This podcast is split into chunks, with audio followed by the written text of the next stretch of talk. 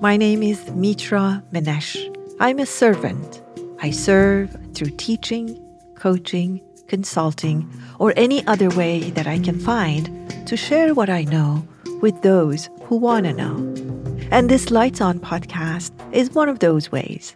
It was created with consciousness and mindful living in heart.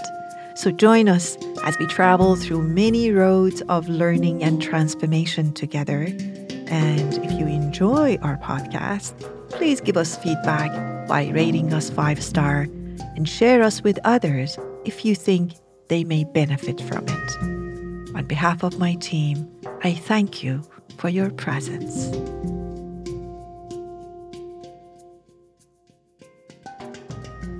This week's episode is about love.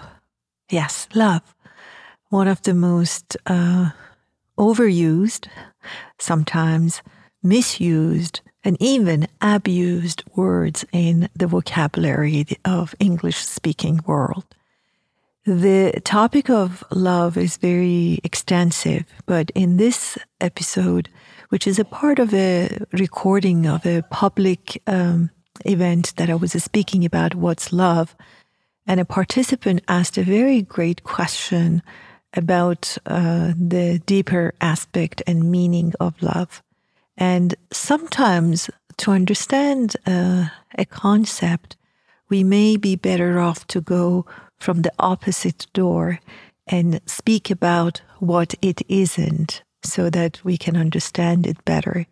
And uh, this happened in this episode, and we also speak about what it is, but we we went to a place of what it is not. A very interesting topic, a short episode. Let's take a listen together. I want to say that what love isn't, because um, uh, what we may experience in real life, uh, love sometimes uh, portrayed itself as control or ownership or even sameness. Like people say, Oh, yeah, I fell in love. And I ask them why. And they say, Oh, we like exactly same thing, which is amazing. These common things are fantastic. It brings us together. But then it also creates an expectation as if we need to be exactly the same.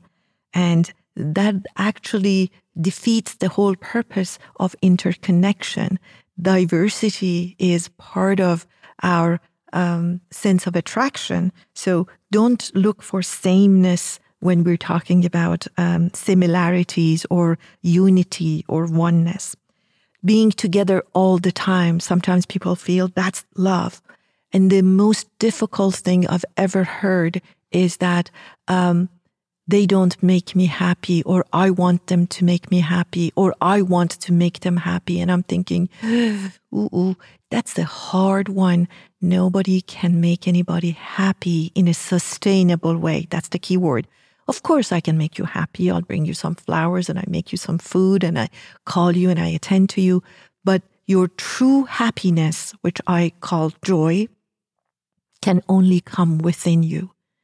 The short term, impermanent happiness that we talk about, yes, that can be, you know, I'm really happy that, you know, Vicky and Todd are here. I'm glad about Aman's question. But those are are going to be not there an hour from now. So if my happiness depends on somebody else's conditioning or action or words, then that's a very difficult agenda to give to love. So this is what I believe love it isn't. What love is is a sense of connectedness. It brings a sense of freedom. In fact, in a healthy, loving relationship, you have opportunities to be more of your authentic self. You are encouraged or at least accepted and praised or celebrated. These are all different degrees of it of being yourself. And whenever I have to be somebody else in order to stay in a relationship, I need to reevaluate that relationship. And being in a love relationship is an opportunity for us to go beyond ourself. And this is a little self, Armage, the not the big self. going beyond. And that's why when we have children, a door opens or many doors open to us that we've never had before. We have the opportunity to wake up in the morning and first thing is, oh, I got to attend to my loved ones, my child or my partner, um, or later on in life, my parents. And these are opportunities for us to go beyond our own needs and our own wants and experience love. And that's why it makes it much easier when we have experienced love in any shape or form, be it love for nature, be it love for cause, be it love for another human being. It makes it much easier to really go deeper and understand and experience and feel the different aspects of love that I would love to share with you later. Love also is not worried. That's one of the things. Of course, if you're a parent and you have a teenager and they're drinking, that's different. But in a general sense, love is curious more than worried. And the difference between these two is curious says, please tell me, tell me more. I want to know more.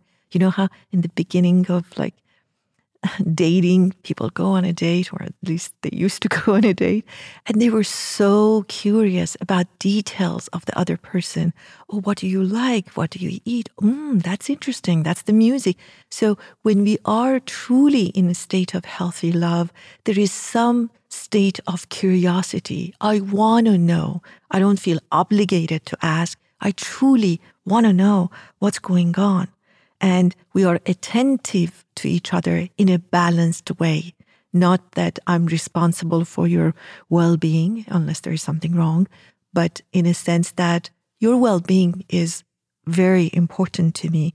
And please let me know what I can do. Love asks, love does not tell.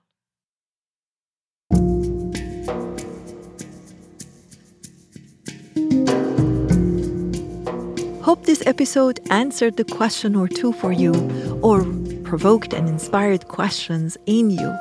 I'm so grateful you showed up and listened up. Until the next time, be well and stay curious.